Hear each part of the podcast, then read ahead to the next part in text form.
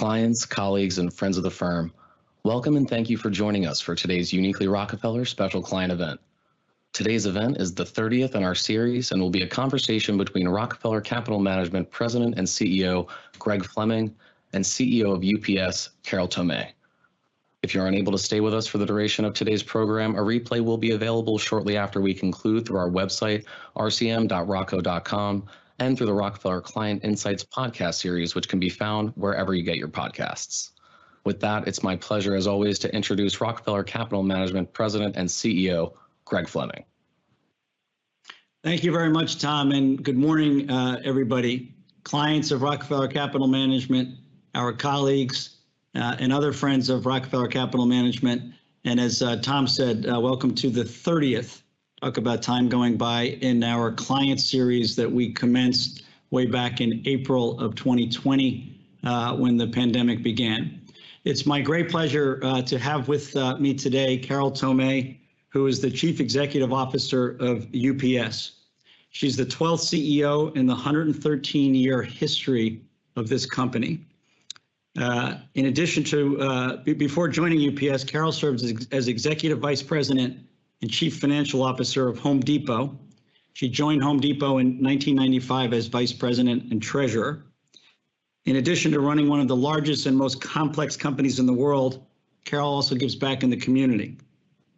She serves as a trustee or board member for Grady Hospital Foundation, the Atlanta Botanical Garden, Sovos Brands Catalyst and GIA Partners, She's also a member of the Committee of 200, the Buckhead Coalition, the Business Roundtable, and the Business Council. Carol's a native of, of Jackson, Wyoming. She holds a bachelor's degree in communications from the University of Wyoming and a master's degree in finance from the University of Denver. Definitely began her life uh, out in the West. Uh, Carol, it's great to have you here with us today. Thanks again for joining us. Well, Greg, thank you for inviting me to join you, and it's great to see you. Well, Carol, uh, the the uh, you've had an incredible career already, and it's clearly ongoing. Um, I thought we'd start because so many of our listeners are interested in this, uh, uh talking about some of the major steps along the way, and then we'll get specifically into UPS. But um, let's talk a little bit about Carol Tomé up up to this point, given uh, the uh, the path-breaking nature of so much of what you've done. Well, as you mentioned, I'm a native of Jackson Hole, Wyoming. In fact, I was born in a log cabin hospital. And as a young girl, I never imagined I'd be running UPS. I can guarantee that. In fact, I thought I was going to be a, a, community banker. My dad was a community banker, and I worked for my father in the summers. And I envisioned that after I got out of college, I'd go back and work for the bank full time and end up taking over the bank.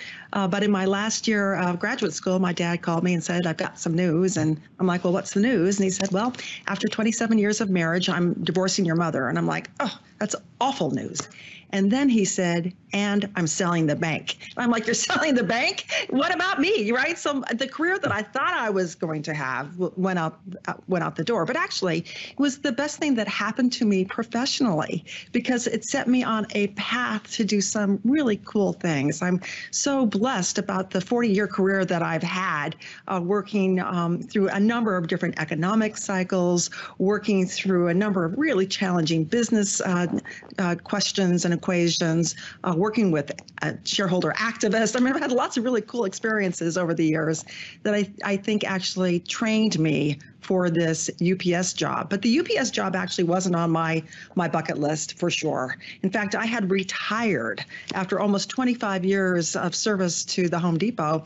I left. I, I retired. I, I went to my family farm in North Georgia with my husband Ramon when we were doing foundation work and I was on a number of corporate boards and I really thought my life was going to go that direction. And then the UPS board was looking uh, for the CEO successor and put together a persona of the skills and experiences that the next CEO uh, should have. And when they match that persona up against the existing leadership team, who are a terrific group of leaders, but when they match that persona up against the existing leadership team, they're like, no one's quite ready. So we're going to go to the outside.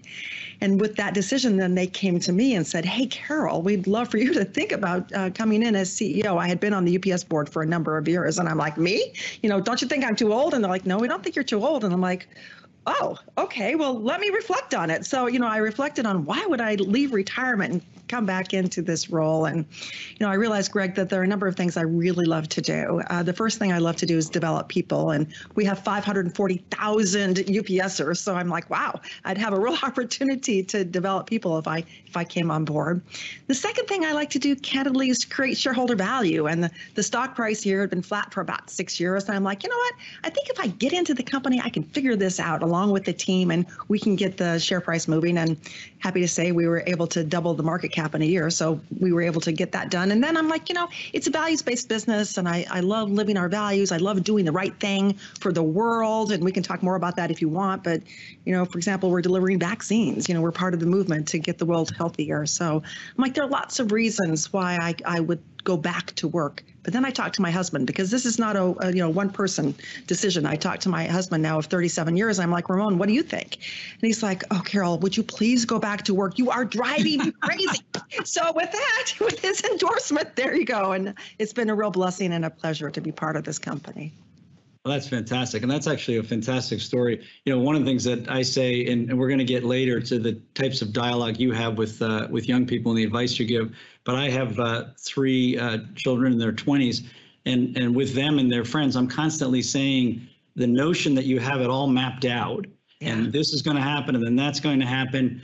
Yes, at, you know, at a young age, many people think that way, but it's going to be a long and winding road, and that's how it is for Carol Tomé, who's running UPS, and other CEOs. And I mean, it's a it's a it's a different path than one could ever think about at the beginning or along the way. Uh, and it sounds like um, I mean the the different things that have happened to you from the notion that you were going to work uh, in a bank that your father had worked in.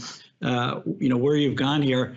Uh, terrific that you took this because uh, you're having a great impact, and it's an opportunity for you to put another chapter in that career. Well, thank you. And I couldn't agree with you more. Don't be too planful. That's my best advice to all young people. Don't be too planful because if you are, you miss out on an opportunity. Yeah. Well, Carol, let's talk about um, the culture because you know when you when you gave me these numbers, and you know we're all familiar with UPS. We're all clients. Uh, I, am sure that we your, your, clients are probably 95% of the people on the on the call, or or even 100. Uh, 540,000 employees 200 companies you operate in, and you deliver over 5 billion packages a year. So how do you create a, a consistent culture across that and, and, uh, and reach out to such a sprawling organization? Because frankly, you may have the most complicated corporate structure and biggest of really almost any company uh, that's that's been built so far. So how do you do that? Well, it certainly is a complicated company given our global reach and just the integrated network um, that we run around the world. And with so many people, it's a really fair question because it was one of my big concerns, especially coming in from the outside. Well, um, maybe I was an outside insider because I did have the board experience. I was the first CEO from the outside, and I was very worried about would would the company reject me. But what I learned quickly is that this is a values based business. These values were instilled in our company by Jim Casey, our founder, 100 and now 14 years ago. On Friday, we celebrate Founders Day. So we will be celebrating the, the creation of, of UPS in 1907 um, in Seattle, Washington. And we'll be living the values, talking about the values. And for me, I, I start and end our meetings by talking about our values. We have something called the policy book, which really brings the values to life by the actions that we should be living. And we talk about that. We talk about that a lot. And as you can appreciate, when you employ the equivalent of a small city, sometimes not everyone lives our values. But when we find that, we deal with that person because the values really are the cornerstone of our culture. And our culture sets us apart from everyone else. I'm a big believer in what Peter Drucker said decades ago. He said, culture eats strategy for breakfast and I believe that to be true. So it's walk the talk, live the values every day, and do it as much belly to belly as you can. Now, in COVID world, that's been a challenge as you can appreciate. I haven't been able to travel as much as I wanted, but thank goodness for Teams and Zoom and WebEx and all the fabulous technology that we can use to stay in touch. You know, yesterday morning, I had a 7 a.m. call with people in Asia, you know, talking about our culture, our, our values, and our company. So, doing my best to try to keep that alive because it's super important. I think you're doing a terrific job, and I, I, I've always agreed with Drucker on that statement, uh, that um, uh, culture eats uh, strategy every day, and, and what you do with your, the team from putting it together and inspiring them is, is most important. Again, I, I can't imagine uh, the scale of 540,000 plus people in doing it. Uh, but you know, talk about walking the walk and talking the talk. One of the things that you told me is in order to understand some of the day-to-day jobs at UPS, you- you're out there trying them. So you delivered packages all day, not with the big sign saying, I'm the CEO of, of UPS, but as a delivery, you know, somebody delivering packages. Uh, Can you talk a little bit about how that went? And, and you do have the anecdote, which I love, uh, around uh, going to the wrong house once. I would love everybody to hear that because, you know, you got a, a dose of what a lot of your employees uh, you know, have to have to deal with uh, uh, because the, the the the the wrong house delivery didn't know you were the CEO. So can you talk about that? Yeah, well, I'm I'm embarrassed to talk about that, but I'm happy to talk about that. no, I, it really starts from my retail roots, where I used to put on an apron and work in a Home Depot store, and I would do that, you know, seven days a year. You know, I was in, but and I would walk the stores all the time, walk our warehouses, spend a lot of time talking to our customers and our employees. So when I got here, I'm like, all right, even in COVID world, we you know we we have safe work practices. I'm going to get out into our uh, operations. So I've walked our preload, I've walked our hubs, I've walked our sorting centers. I've walked our our airport in Louisville, Kentucky, but I'm like, I got to actually deliver packages. I really got to understand what that experience is like. So the entire leadership team actually, we put on our brown uniforms and we paired up with a UPS driver and spent the entire day delivering packages. It was an unbelievable experience. First of all, the woman that I was driving with, she is a superstar. She knew all her customers by name and knew their kids and their dogs. And it was the personal belly to belly relationship that she had formed with her customers, which was pretty doggone cool. You know, I probably put in over five miles of walking, carrying packages, packages in some cases that were bigger than me. It, you know, you learn a lot about how to handle packages in a safe way uh, when you deliver, and it's it's. It, I, I saw all kinds of opportunities actually for productivity improvement while I was out delivering packages, and that was a good thing too. And I saw how we were using technology and perhaps how we could simplify some of our technology through the use of more wearables than handheld devices. So that was a pretty cool experience. And then I understood what it was like when you mess up. So I had this, I was in a neighborhood where the street uh, numbers for the house numbers were on the street, on the curb. And I misread the placement of the house number on the curb. So I delivered the package to the wrong house. Luckily, the homeowner was there. So the homeowner came out, was very kind, and said, I believe this package is for my next door neighbor. So I'm like, oh, oh, oh, thank you so much. Let me, I'm so, thank you, thank you. Let me get that delivered correctly. So as you can appreciate, I'm like, all right, now I know how it can happen. And that's, we don't want that. You know what the number one complaint is in our, in our company? Where's my package? So you can see how you could easily misdeliver. Um, why? But that's why we are so laser focused on training. We have a wonderful training program for our drivers to help them uh, under, you know, learn not to to make the mistake that I made, learn how to actually read house numbers on the curb and, and other things. It was a fabulous experience, and um, we're going to continue that. I think it's really important to get out in the field and not not get out with our corporate titles. In fact, when I go out, I don't take a list of things to do.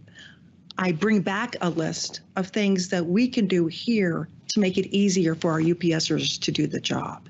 It's really about, you know, freeing up our UPSers. We should bear we should bear all the complexity of the business. We should bear all the complications of the business. We should fix that here through technology and free up our, our UPSers to just take care of our customers.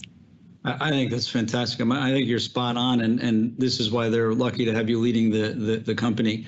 Um, you know, and when you're, I mean, you talked about the the, the wrong address, but um, you know, even at the right address, there might be different places to drop the package. You have 5 billion packages. How many of the 5 billion, Carol, go to homes? Well, Uh, today there's been a big change, uh, as you can appreciate, um, Greg, because of COVID, and a step change in e-commerce, particularly when people were sheltering in place. So today, about 60% of all of our deliveries go to residences.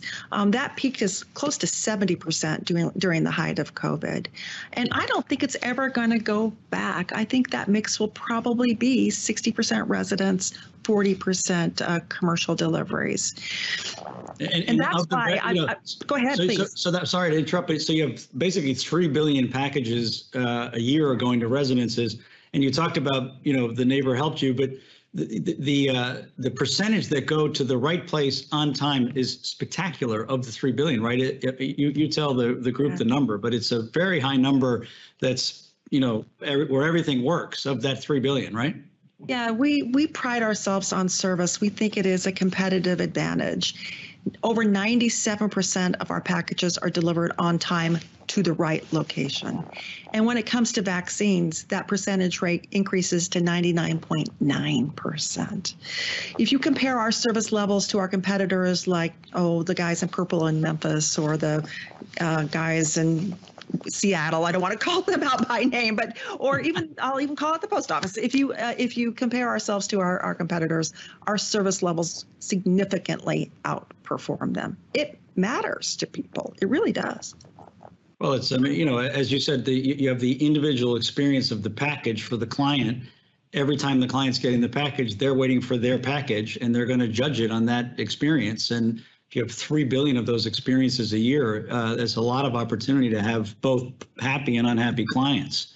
Um, With, without a doubt, and you know, I, again, I think this might be my my retail orientation, but what I discovered when I came here is we were really focused on the shipper experience and not the recipient experience. And I'm like, folks, we can't do that anymore. If 60% of our, our shipments are going to homes, our customers are actually the recipient too. So we have a focus on what we call end to end customer experience and have created 16 customer journeys to make sure that end to end experience is the best it can possibly be. I think that's how we win at the end of the day. We don't just focus on the shipper, we focus on the end to end experience. Well, I can tell you the Fleming household is a great client of UPS with all the things that come uh, to uh, to our house, and, Well, and the, driver- the drivers are they do a fantastic job, uh, and they always do it with uh, you can just see the training and the the attitude, of the professionalism. So uh, uh, you know, bravo at least on on that data point. Carol, you talked about technology, and I was going to pursue this myself, but I got a question from one of uh, our um, uh, listeners on this, Adam Compton, who said uh, UPS is a company that was historically uh, a logistics company. How do you drive change to better compete against technology companies that have transformed logistics through superior use of technology and might have had the advantage of starting from a clean slate? And frankly having fewer than 5 billion or you know uh, touch points with uh, with clients which is a huge number. But how is technology and, and i know this is a big focus of yours how is technology uh, driving change at, at ups Yeah, no, it's such a fantastic question because when you're 114 years old, you got a lot of legacy systems. You know, we built systems on top of systems on top of systems, and most of what we we use from a technology perspective were homegrown. We built it. We're moving away from that to more of a SaaS shop, so software as a service. We're now acquiring the capabilities that we need rather than building the capabilities. Everything's moving to the cloud. We only have a handful of applications that run on mainframes, believe it or not. So we're in a massive transformation right now. When I think that the future of our company, you know, the, what we've declared is we want to provide the best digital experience powered by our smart global logistics network. We've got the best network, um, but that experience is not is not best in class. And I can give you example. Our our um, our our billing system. Oh, terrible. It was horrible, horrible experience. And the competitors, especially startups, had a much better experience. So we've replaced it. We've replaced it. We've stood up a new um, application through a company called Paymentus. It's so much better. It's a global application. It's so much better. And now when I benchmark our experience against all of our competitors, we are best in class. So you're going to see us tilt in a major way from a technology perspective because we have to. It's not an option. It's not an option. We we have to do it, which means there's a change in how we allocate capital. You know, before we were allocating capital into buildings and to planes. And oh, by the way, we're going to continue to add capacity. But when I think about how to best allocate capital, it's more in the experience months than it is in the physical assets. We've got to sweat our assets better, and we're doing that, I would say. And then we ex- invest in the experience going forward. You know, here's the thing. You know, with the the uh, the, the calendar is not our friend. We've got to be working on a watch and not a calendar because things are moving fast, as you know. I mean, it's crazy what's happening in the in the world around us. But that, that's also kind of exciting because we're working on really cool things, which allows us to hire in the best and the brightest in our technology shop to to help us deliver the experience experience that our customers want. Well, you know, as you said, you, you are working on, on cool things, and I want to uh, pursue the technology a little bit further in a second. But the, the the pandemic and the vaccine was a great example of that. I believe when when the first vaccines rolled out uh, from whatever uh, uh plant was making them, UPS was the one bringing the very first ones because it was covered in the news. Um, you know, and that's got to give employees at UPS, uh, you know, that's a morale boost for them as well. I mean, this is an enormously important function, uh, and and and having it operate, uh, as you said, with the end-to-end experience being, uh, you know, a very positive one is is a is a is a value to the the society on an overall basis too. Yeah, no, we're so proud to be part of the vaccine movement. And if I can take you back a few months uh, before the vaccines were authorized, we we knew as a company what we did, but we hadn't really declared why we did it. So we put together a cross-functional team to work on our purpose, and I'm, I'm just so proud of the work that they did. This team um, interviewed customers and suppliers and retirees and UPSers, and uh, they did a great job of pulling together our purpose, and I'll, I'll share that with you. Our purpose is moving our world forward by delivering what matters. And you can unpack that in so many ways. But it, when you think about just the vaccine, you know, we're so just so it's just so you know, it gets kind of gives us goosebumps actually to think about what we're doing. We have delivered over 500 million vaccines, and by the end of this year, we will have delivered a billion vaccines in I think nearly 100 countries. And it's complicated. If you want me to just tell you how it goes, I, will just take a minute or two to tell you how it works. I love it's to hear so that. complicated. Like, yeah, th- yeah. This so is, you know, this is at the core for everybody. So we'd all like yeah. to hear. Well, so when Pfizer was given the initial authorization, uh, we were ready. Uh, we had in, we've been in the uh, healthcare logistics business for about 15 years, and we had invested in cold chain technologies. We were manufacturing dry ice. We were ready. So when they were authorized, we pulled up one of our feeder trucks, which is an 18 wheeler, one of those big 18 wheelers that you see on the highway. We pulled up a feeder truck to their manufacturing facility in um, in the Midwest, and the vaccines were loaded off from the manufacturing facility into the feeder truck. That truck was driven to a local airport, and the vaccines were taken off the feeder truck and put onto a UPS brown tail. That would be one of our aircraft. That UPS brown tail flew to Louisville, Kentucky, which is our major air hub, and the vaccines were then taken off the big brown tail and processed where special labels labels were put on the packages. These labels have batteries in them so that sensor technology, we will never lose that package. So they were processed with the special labels and the, the dry ice and, and packaged appropriately. They were then put on feeder aircraft. These are smaller airplanes. The feeder aircraft flew to the destination city, let's say Houston. When the feeder aircraft reached the destination city, the vaccines were taken off the feeder aircraft and put onto a brown package car, just like the package car that comes to your house. So there might have been an order for a Macy's sweatshirt on that package car along with that vaccine. But the vaccine was delivered by the UPS driver to the dosing organization, being at a hospital or uh, you know, nurse's office or wherever the dosing location uh, was. We do that in 20 hours every day at 99.9% effectiveness. It's pretty cool. Very cool. And the pride you take in that and including in the statistic is justifiably taken. That's uh it's and it's really amazing to hear that from start to finish and the impact it had on, on, on so many lives. You know, Carol, that that uh, brings back in and again, UPS is is uh is, is such a, an interesting company because of the many different facets here, delivery, you know, manufacturing, but technology and also airplanes.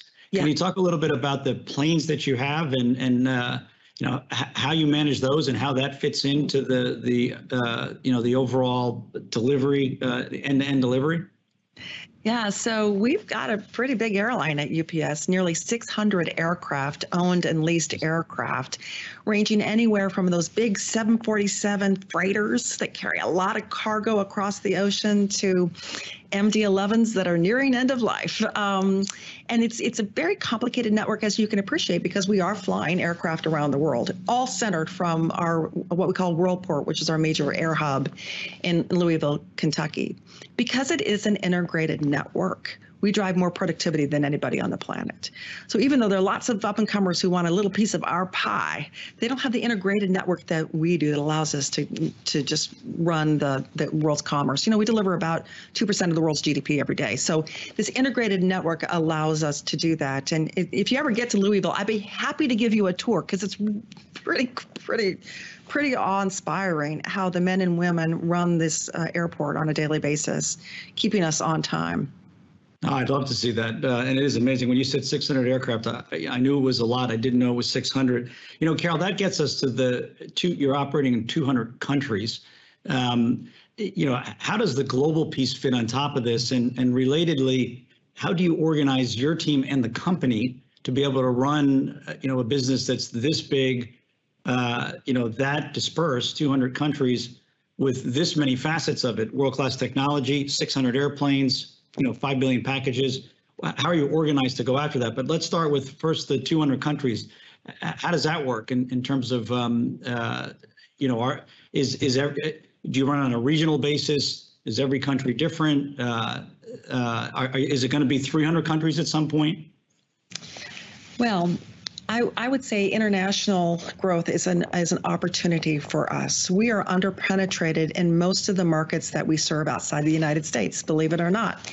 In fact, if you look at the integrators, and integrators would be DHL, FedEx, and UPS, we're number three outside the United States, but not for long. We're closing in on FedEx. So we don't want to be number three at anything that we do. So we've got opportunities. Our biggest footprint outside the United States is in Europe, um, but we're underpenetrated there. Then I look at Asia and I'm like, oh my goodness gracious, we've got opportunities there. Um, and we've got some initiatives underway, not ready for prime time, but we've got some initiatives underway that I'm very excited about. We opened up a lane to Vietnam last year, which was really, really you know, impactful. And we've got opportunities in India and, and Australia as well. Then I come back to closer to the United United States, oh my gosh, opportunities in Mexico and Central and Southern America. So um, expect us to grow in a major way outside the United States.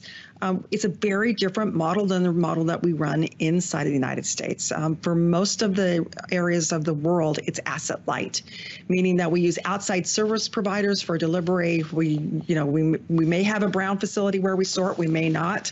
So the operating um, financial performance of our business outside the United States is extraordinarily um, attractive. In fact, the operating margin of our international business is north of 20%. So it's a high, very profitable, high returning uh, business model that we want to grow. Now we run it um, under, uh, we have three operating segments in our company. We have our U.S. small package business, we have our international business, and then we have a supply chain solutions business. Supply chain solutions would be things like freight forwarding and ocean forwarding and some warehousing, that sort of thing. And across all of those segments, if you will, is our healthcare logistics business it runs across. We do have business leaders for each of those three um, segments, and they then are supported by regional uh, leaders you know, this business is a local business, so you really can't try to run it centrally. You got to, it's got to be run locally because every country is different, of course. Every state is different. Um, I'm, boy, this company is governed by a lot of rules and regulations, I must say. I've had to go to school on all those rules and regulations that are governing us. Um, we then have functions that go across. So our sales and marketing teams support all three. Um, our finance teams support all three. Our HR teams support all three. Our legal teams support all three. So it is the ultimate matrixed organization for sure, but it seems to work. Well, it's definitely working, and, and I, I, I thought you'd be going there because it, given the scale in 200 countries, there there's going to need to be you know a, a matrix uh, component to it. Um, Carol, there's a couple of interesting questions that have come in that are on the on the that are related, but slightly uh, expand expanding some of the dialogue we've talked about. Um, Keith Bernard uh, says, uh, "Can you please talk about drone technology delivery and competitions from customers?" And then there's the word that I'm sure you do talk about there, Amazon. Mm. So first on drones, uh, we were the first company to have a uh, certified drone airline by the FAA. We call it UPS Flight Forward, and we do deliver product via drones today. For example, if you are familiar with the villages in Florida, we deliver CVS for CVS into the villages in, in Florida. I would say it's something that we want to stay current on. Um, we've had some real interesting drone deliveries outside the United States. For example, we delivered uh, vaccines in Rwanda using drone technology. So it's something that we want to stay current on, but there's so many uh, regulations still to be dealt with. It isn't something that we're betting on the future. We'll stay current on it, but we're not betting on drone technology for the future, at least today. We are very interested in alternate uh, vehicles, though, and did make a commitment to buy 10 eVTOLs. That's electric vertical and takeoff landing aircraft. These are aircraft that can carry cargoes. So think about a drone. A drone can't carry cargoes, but these electric aircraft can. They can carry about 1,400 pounds of cargo. So think about as a replacement for a feeder aircraft. Uh, we bought 10 initial of uh, eVTOLs uh, from a company called Beta Technologies. We will take our first delivery of those aircraft in 2024. So what I what I know about the world is going to continue to change, and we'll need to change with it. But right now I wouldn't say that drone technology is is going to lead us into the future. I'm more excited about the uh, battery powered aircraft. On uh, Amazon, and, uh, Carol, just on the please. on the before we go to Amazon on the on the Evolve, that's without a pilot. Then that's a that's a machine that's going to. Uh no, there's a pilot in that. There's plane. a pilot. Okay, so this there's is still a, it's a version of a it's a version of of the kind of uh, delivery you've used in the past. Okay. Yeah, very cool. You know, the, the idea of autonomous uh, airplanes, I'm sure it's going to happen. Uh, we have pilots of autonomous vehicles all over our company. It's pretty interesting. Um, it's pretty interesting how that technology is evolving. Uh, we're actually delivering some packages in the in the uh, southeast, southwest, pardon me, uh, with autonomous vehicles. Pretty cool. That's neat. So, uh, so can we talk about Amazon? Who who sure. I mean, they might be one of your, I'm sure, uh, not one, it's uh, the biggest client, uh, uh, given the percentage of packages that, from Amazon that show up in my house. Uh, so um, will they try to horizontally or vertically integrate backwards using some form of technology uh, and, and, and be more of a competitor over time? Or, you know, how, how does that look? So um, Amazon is an important customer to to uh, UPS. In fact, they are our largest customer. We disclose that publicly. Um, we are part of Amazon's supply chain. We are not the supply chain for Amazon. Much like many other retailers, they have a supply chain that they've built out themselves. Well, I came from a retailer. Home Depot has a supply chain that they built out themselves. And yet, Home Depot is an important customer to UPS. So, what's happening in the world of small package delivery is that for the large retailers, they're going to have third parties like UPS support part of their delivery, but they're also going to be delivering themselves too. And that's okay because what we have to understand is not all packages are created equal. Some packages are much more attractive than others. We want to lean into the parts of the market that are more attractive to us for the customer segments that value our end to end network. And one of those segments that we're leaning into is the small and medium sized business segment. And I'm just um, really pleased with what I'm seeing in that regard. When I joined the company, now, gosh, 15 months ago or so, I'm like, you know, why, why aren't we growing SMBs? What, what's what's up with that? Why aren't we growing? And I was told we aren't. We don't have the fastest um, time in transit. I'm like, we don't have the fastest time in transit. Well, what would it take to have the fastest time in transit?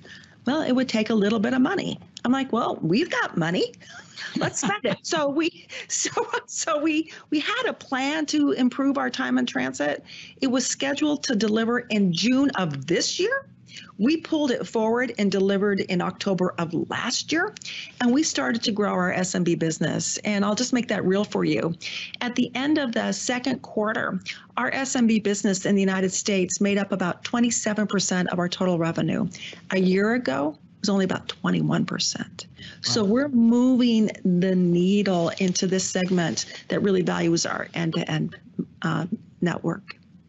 You know, Carol, you've mentioned that several times. Just to put a, a, a you know a cap on that, this integrated end-to-end network, uh, whether it's with planes that that you own or lease, or uh, it's an asset-light model, but that network uh, with world-class technology and some of the other things you talked about. But it sounds like you point to that and say this is this is what really makes us. This and culture are the things that make us unique.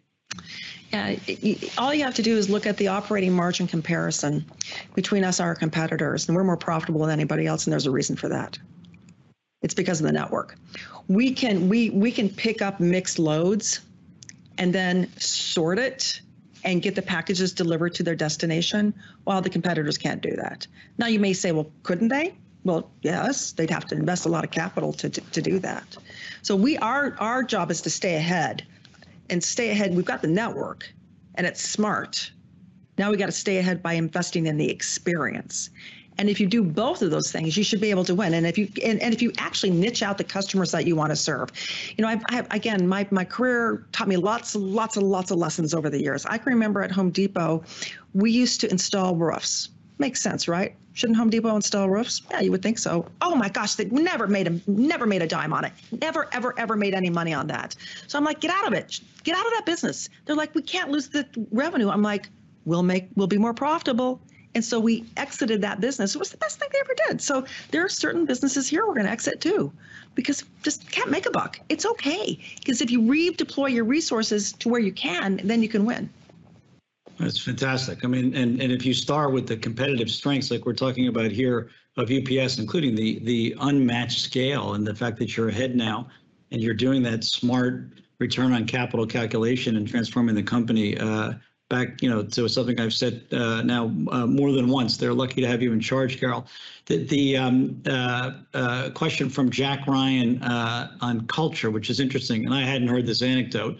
Jack says uh, one great definition of culture is what your team does when no one is watching. I've told my kids that one great uh, uh, definition of integrity is that. Last week, one of your team jumped out of his truck and gave his Subway sandwich to a homeless person and then jumped back in his truck. He didn't know anyone was watching. I'm sure that isn't in the training manual. Operating at such scale, how do you reinforce your core values across so many associates? You've talked about this a little bit, but I wanted to ask Jack's question because A, it's a heck of an anecdote. B, were you aware of it and did that kind of ripple across UPS? So, well, first, Jack, thank you for sharing that story. I hadn't heard that story, um, and I'm I'm thrilled to hear it. Um, this is just an example of the incredible men and women who work for our company. I, stories like that are shared day in and day out. Now, when I learn about them, I personally write a letter to the individual and send we we recognize people with the challenge coin it's it's sort of a militaristic recognition, but we have challenge coins that we we give our people. So I I personally um, salute the men and women that I am aware of. So um, it doesn't sound like you have that driver's name, but if you took a picture of his car, I can find him. So we'd love to celebrate um, that that individual. But that that part celebration is part of it. Taking time to recognize our, our people. On Founders Day, which is Friday, I'll be out in two locations that nobody goes to. Because, you know, typically the CEOs go to the big fancy places, right? I'm not going to the big fancy places. I'm going to the small, nobody goes to place. And I'm taking donuts and we're going to celebrate. You know, we're going to celebrate the hard work and effort. And and that's how you that's I think how you keep the the culture going. Um, yeah, that's my job, right? It's I, I need to be a culture ambassador. It's my job. A hundred percent. I mean, uh, we have 800 people at Rockefeller, and I feel the same way uh, all the time. I mean, uh, the the trick is attracting, motivating, and retaining great people. And if you do that, yeah. you have a differentiated firm, uh, and you're doing it on this tremendous scale. Uh, Carol, as as um, as the pandemic moves forward, and hopefully um, the, the part that re, uh, restrains people uh, is, is behind us at some point. But you know, you've been in this. We've all been in this pandemic, and you have 540,000 employees. How have you managed that? You know, during the pandemic, and um, you know, how are you managing as we start to hopefully come out of it? Vaccinations and who goes to the office, and because uh, again, we're all grappling with this, but uh, you know, um, the the scale of UPS makes it uh, like everything else uh, probably uh, quite the challenge for you. So, uh, how, how's that working? Trying to pull UPS back to what's the back to first of all? Is it back to where we were? Is it some version of it? Is it you know? So, just talk a little bit about that. Yeah. So, Greg, as you can appreciate, most of our employees have been going to the office every day. They've been putting on their uniforms and sorting and delivering packages. Um, if I think about our office workers, that's a small subset of, of our workforce. Most people have been going to work. And we've um, changed our operating procedures to keep our people as safe as we can. Of course, supplied them with PPE, um, and I think have done a pretty good job of keeping our, our, our people safe. We're not immune to COVID, nobody is. But when I look at the COVID related cases that have been reported at UPS, way, way under the national and worldwide averages. So we'll continue to keep those safe practices in place for those men and women who are going out every day to, to take care of our customers. For the office workers, the majority of the office workers have been working remotely. I mean, I've been here every day. My leadership team has been here every day, but our headquarters is in Atlanta, Georgia, and I have to tell you, it's a bit like ghost town. There are not many people here, but we are returning to work in the office. We're returning to work after Labor Day even though the Delta variant is quite scary, um, we've decided that we're returning to work after Labor Day. Um, we are returning to work in a flex work environment because we've learned that we don't have to all be here to get the work done. We've had some really great learnings over the past 18 months now. So um, some people whose job requires them to be here full time, like if you're a security guard, you're going to have to be here, but most people won't. So it'll be flex work, um, varies by job. And for office workers, we are requiring vaccinations. You know, if you deliver vaccinations, I think you better require that your your team be vaccinated too. So we're doing that. That sounds like a smart uh, plan. Uh, the elements of which we, we have at Rockefeller and and um, so many in the corporate world are are uh, are implementing. Um, you know, one of the things I talk about all the time is the importance of uh, of physical interaction. And you know, I'm in the hallway and I bump into somebody, and that actually matters for what we're doing for clients and uh, for what we're trying to accomplish at the firm. So that's important. But you also have to keep people safe. You've got to take advantage of these tools and of the fact that the world's moving forward. You know, and if you go out and you talk to uh, uh, young people, uh, you know, in their 20s, uh, they're expecting a very different life from a corporate office standpoint than I had and you've had, and, and certainly the generation before us. So trying to uh, to balance all that, which it sounds like uh, you're doing uh, uh across even the large UPS is uh, is the key. Carol, I, we've got some more UPS questions, but I want to make sure we get enough about Carol Tomé because it is a, an incredible uh, career that you've had. Um, and so I'm going to pivot to a, a, a, little bit more on you personally, and then we can come back at the end. But your your personal background is is an American story um, about uh, the, the the the progress uh, around progress, and and uh, that's taken you to one of the biggest leadership jobs in in the world. Um, can you talk a little bit about your your grandmother, uh, who was, and I, I might I want to make sure I get the phrase right, but I, I, think I got this from you, a wagon train homesteader. Thank you for the the question. When I was named CEO, I I, I I'm like. Wow, you know, I'm the first woman CEO of UPS, the first woman CEO in the transportation and logistics industry, one of six women CEO in the Fortune 50, and I hadn't really thought so much about my gender until I, I until that. And then as I was thinking about that, I'm like, wow, Carol, think about where you came from. You know, we just last week, my family and I celebrated um, my mother's memorial. She passed away in September of, of 20, and we, because of COVID, we didn't have her service until last week, and we were reflecting on her life. And she was raised, her dad died when she was just a toddler. Um, and she was born in 1931. And she was raised by her mother, her grandmother, and her aunt. And these women were three amazing women. They were strong, they were compassionate, they were bold. And my my grand my great grandmother actually, I knew her. Uh, she came across the country in a wagon train and homesteaded in Wyoming. And if you know Wyoming at all, you know it's high plains. It's 7,000 feet above sea level, and the wind blows and it snows, and it's it's it's tough. And to think about four generations later, from a wagon train to now leading one of the largest uh, companies in the world, it's just it's pretty cool. You know, sometimes we think that women haven't come that far. I'm like, we've come a long way in four generations. I think that's pretty doggone cool. Oh, that's a fantastic story. Uh, and and you've and it's it's as you said, you went through the the metrics that are unique. Uh, uh, uh, too unique still, uh, but there's a lot of progress when with with some of the metrics you just talked about that with you as this the CEO. Um, but uh, on a on a day-to-day basis, do you get a lot of uh, requests now for for speaking and for acknowledging and pointing out uh, the the role uh, that you have as a path-breaking woman? We have on on our board at Rockefeller uh, two uh, very successful CEOs, um, Andrea Jung and um, Shelly Lazarus, who were CEOs in the 90s and the first part of of, of this century, the first decade of this century. Um, and they, you know, they they can run through what it was like because the numbers were even smaller then.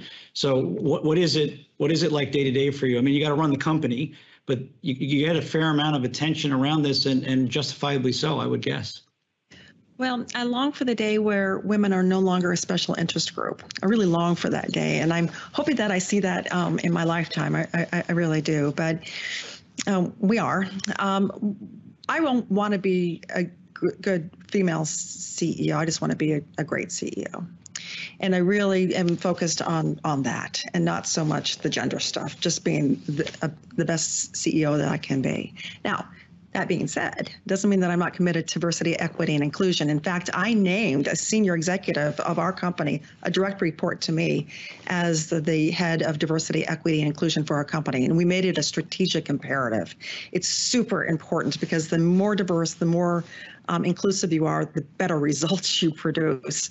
Also, done some major change out of our board. We had a number of board members who were retiring or leaving for personal uh, reasons, and we were able to change up the composition of our board. We now have six women on our board. We have three African American men on our board, and it's a younger board.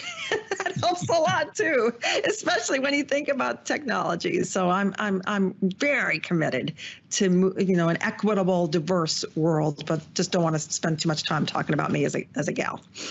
That's fantastic. In part, uh, I mean, a good part of the success that you've enjoyed over the course of your career is focusing on exactly what you just described, which is making sure you're successful in what you do. Um, Carol, you, you mentioned to me uh, there are a couple of guiding principles that you've looked to throughout your life. Can you talk a little bit about those for the listeners? I thought those were terrific. Yeah, you know, my favorite quote comes from the poet Maya Angelou, and she said, "Don't make money your your your goal.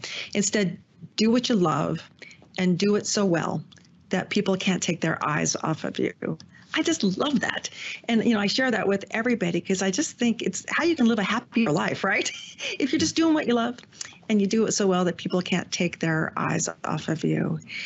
And then the other is really what I learned from the Home Depot founders, Bernie Marcus and Arthur Blank and Ken Langone, um, amazing, iconic business leaders. And that's really the the power of servant leadership. You know, I'm a, I've got great faith and but I didn't really understand the power of servant leadership until I learned it from them. And that's really their concept of the inverted uh, pyramid, management pyramid, where leaders are at the bottom of the pyramid. We're at the bottom of the pyramid because we bear the weight for the actions that we take and the decisions that we make. We bear that weight to free up our people to to take care of themselves and take care of their customers. And I'm a big, big believer in that. Clearly, uh, I, among those founders, I know uh, Ken uh, and as you know, he's uh, uh, adamant and constantly focused on you know how people are treated, particularly people who might be you know more junior or, or closer to uh, you know the bottom of that uh, pyramid. He even at this point in life is is constantly focused on that. Uh, well, I think you know you've taken those uh, those lessons to heart. Um, Carol, what about young people? advice that you give today? You know, is it different from what you might have said 18 months ago? Now that we've, you know, we've seen a pandemic and things have changed, uh, what, what kind of advice do you give young people who look to you uh, as a great CEO uh, and, and, and having had an amazing career? Well, here's the interesting thing, and I'm sure this is true for you, Greg. Um, so many young people um, are mentors to me because they're just so contemporary when it comes to technology. You know, I I used to um, code in COBOL and BASIC. I mean, those languages are like dinosaurs, right? So, you know, it's it's getting um, reverse mentoring is really really powerful from the young people that I, I work with, and it's a lot about. Um, my advice to them is for them to bring their real genuine authentic self to work every day because there's still too much do i you know especially in large companies do i need to conform do i need to assimilate and i'm like just bring your real genuine authentic self to work every day. You know find a way to make your own path to let your superpowers shine. People get to know your superpowers and and good things will come your way. Wow, it's a great philosophy. I mean, I have to say, in in in interviewing you here, uh, I can see why the uh, the UPS board called you, uh, no question, uh, and and the company is uh, is is in great hands. I did promise I would circle back after a little about yourself on uh, on some of the questions that came in and on the the UPS, and then we'll wrap it up. Um, but uh, Robert Krieger uh, uh, sent a question in asking the following, which is kind of interesting, and I'm not sure. We'll, we'll see what you say about it. What is UPS doing to help their customers relieve the logjam of cargo that currently exists in Asia? I'm assuming that that's accurate. That there is, uh, the, you know, because of the supply chain backup. And actually, there are times when um, when one goes on Amazon now and you can't get something. right Which I think is, is a function of, of exactly what Robert's saying. So, wh- how is UPS in the middle of that? So we have a significant supply chain problem happening in the world. And if you look at the sales to inventory ratio in the United States, it's the lowest it has ever been. Retailers do not have inventory to del- for us to deliver um, because it's jammed up. If you look at the Long Beach port, it's jammed up there. One of our customers, Tractor Supply, you may know Tractor Supply for those of you who have farms, um, they have 50 containers in Long Beach jammed up. Um, there's jammed up is starting to happen in Savannah, Georgia, which is another long, uh, big port, as well as Los Angeles. And then, of course, if you go to China, it's jammed up too because they're so afraid of COVID that they shut down things. In fact, you know, we fly about 180 flights out of China every week. Um, I'm having to double crew now because of COVID, there's such a risk that if a member um, is tested, they all they're vaccinated, but they, if they are if they test positive when they arrive, they get thrown into camps. I can't allow that to happen, so I'm double crewing, so the the crew never deplanes. We just flip the plane back around and come here. It's crazy. So there's a big supply chain uh, disruption. What are we doing to help? We are in the small package business. We're not really in the big container business. Uh, we do have a freight forwarding business. We do have an ocean freight uh, business. So we can um, we can find charters to help some of our customers move goods. What we're finding is that some of the larger retailers, you may have read about this, customers of ours like Home Depot or Costco, they actually have arranged to have their own container ships so they basically are leasing or owning container ships to get their product moved uh, across. You know, one of the best jobs in the United States of America right now, one of the best jobs, best paying jobs, long haul trucking. So if you've got kids and you're like, go to work, have them drive a truck for a while because that would help move the move the, the product. It's it is a significant challenge. We, will help where we can, but remember we're in the small pack. We're not really in that the, the big container business. Carol, uh, uh, given uh, that you, you see some of this, though, one of the things that everybody's trying to figure out is the the end of when does this return to a more normal state? Any sense of that when when kind of we we've we flushed the the supply chain challenges back through and the world looks to UPS like it used to in places like Asia?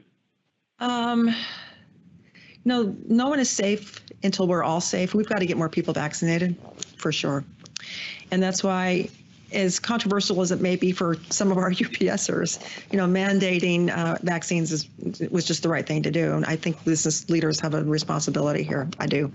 We also need to make it easier for our, our folks to get vaccinated. Um, so, for example, when India flared up, we uh, stood up a, a, a dosing um, facility, and we vaccinated every one of our Indian um, UPSers.